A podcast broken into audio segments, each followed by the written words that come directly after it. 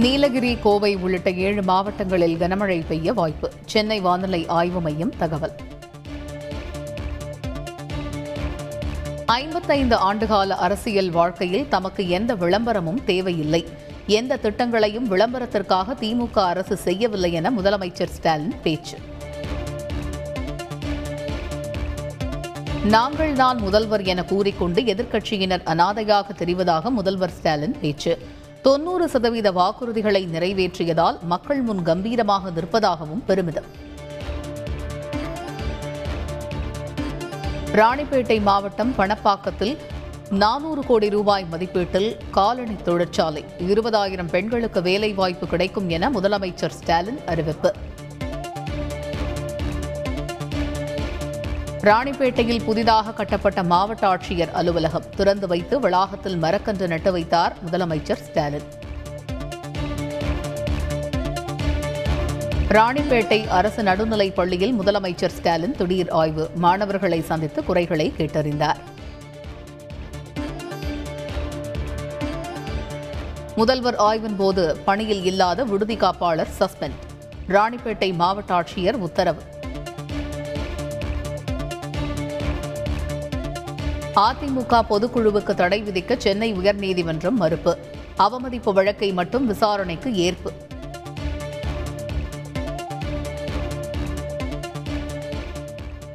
Chennai Greenway சாலை இல்லத்தில் ஆதரவாளர்களுடன் ஓ பன்னீர்செல்வம் சந்திப்பு, வேளச்சேரி பகுதியைச் சேர்ந்த மகளிர் அணியினர் சந்தித்தனர். இரட்டை இலை சின்னம் தொடர்பான ஏ பி படிவத்தில் கையெழுத்திடும் உரிமை, ஓபிஎஸ் இபிஎஸ் ஆதரவாளர்கள் மாறி மாறி குற்றச்சாட்டு. அதிமுக பொதுக்குழுவுக்கான ஆயத்த பணிகள் சிறப்பு பூஜையுடன் தொடக்கம், பதிமூன்றாயிரம் பேர் வரை அமர்ந்து பொதுக்குழுவை நேரில் காண அரங்கத்தில் ஏற்பாடு. அரசு பள்ளிகளில் தற்காலிக ஆசிரியர்கள் நியமனத்தை ரத்து செய்ய கோரிய வழக்கு, தமிழக அரசு விளக்கம் அளிக்க உயர்நீதிமன்ற மதுரை கிளை உத்தரவு.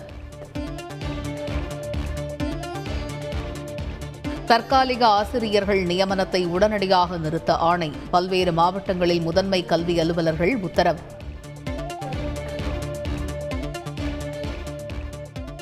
சென்னை பள்ளிக்கல்வித்துறை வளாகத்தில் மூன்றாவது நாளாக தொடரும் ஆசிரியர்கள் போராட்டம், மொட்டை அடித்தும் பிணம்போல் படுத்தும் நூதன முறையில் போராட்டம்.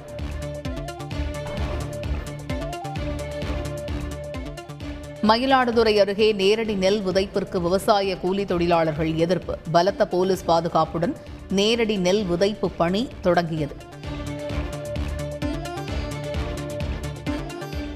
வரத்து அதிகரிப்பால் சென்னை கோயம்பேடு மார்க்கெட்டில் தக்காளி விலை வீழ்ச்சி, கிலோ பதினைந்து ரூபாய்க்கு விற்பனை.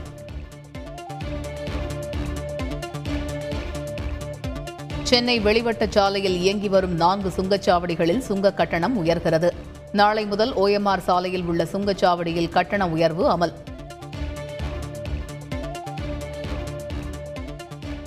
பழுதடைந்த சாதனங்களை உடனடியாக மாற்றி மின் விபத்துக்களை தவிர்க்க வேண்டும், பொறியாளர்கள் மற்றும் ஊழியர்களுக்கு மின்சார வாரியம் உத்தரவு. மத்திய அரசின் உத்தரவுகளை முழுமையாக பின்பற்ற வேண்டும், ட்விட்டர் நிறுவனத்திற்கு ஜூலை நான்காம் தேதி வரை கெடு.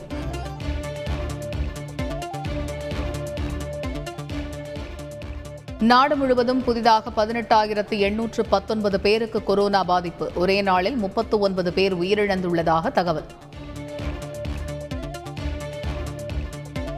குடியரசுத் தலைவர் தேர்தலுக்கான வேட்பு மனுக்கள் இன்று பரிசீலனை, வேட்பு மனுக்களை வாபஸ் பெற ஜூலை இரண்டாம் தேதி கடைசி நாள்.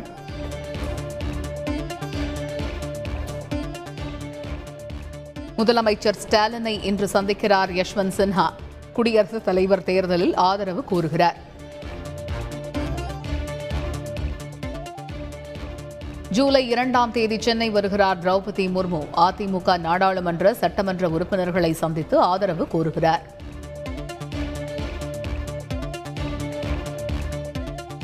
மூன்று நாள் பயணமாக நாளை வயநாடு செல்கிறார் காங்கிரஸ் எம்பி ராகுல் காந்தி, தொகுதி மேம்பாட்டு நிதியின் கீழ் செய்யப்பட்டுள்ள பணிகள் குறித்து ஆய்வு செய்கிறார். மகாராஷ்டிராவில் முதல்வர் பதவியை ராஜினாமா செய்தார் உத்தவ் தாக்கரே, மீண்டும் அமைகிறது பாஜக ஆட்சி.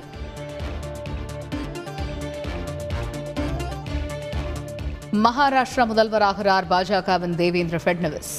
நம்பிக்கை வாக்கெடுப்பு நடக்காத நிலையில் சிறப்பு சட்டப்பேரவை கூட்டம் ரத்து.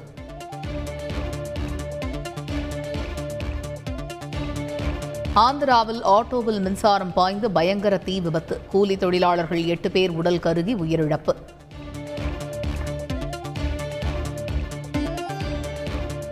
அமர்நாத் புனித யாத்திரை இன்று முதல் தொடங்கியது. இரண்டு ஆண்டுகளுக்கு பிறகு பனிலிங்க தரிசனம்.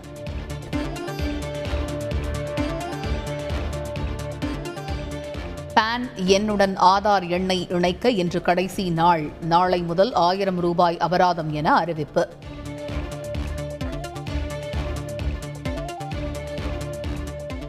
இன்று மாலை விண்ணில் பாய்கிறது P S L V C ஐம்பத்தி மூன்று ராக்கெட். ஸ்ரீஹரிகோட்டாவில் ஏற்பாடுகள் தயார்.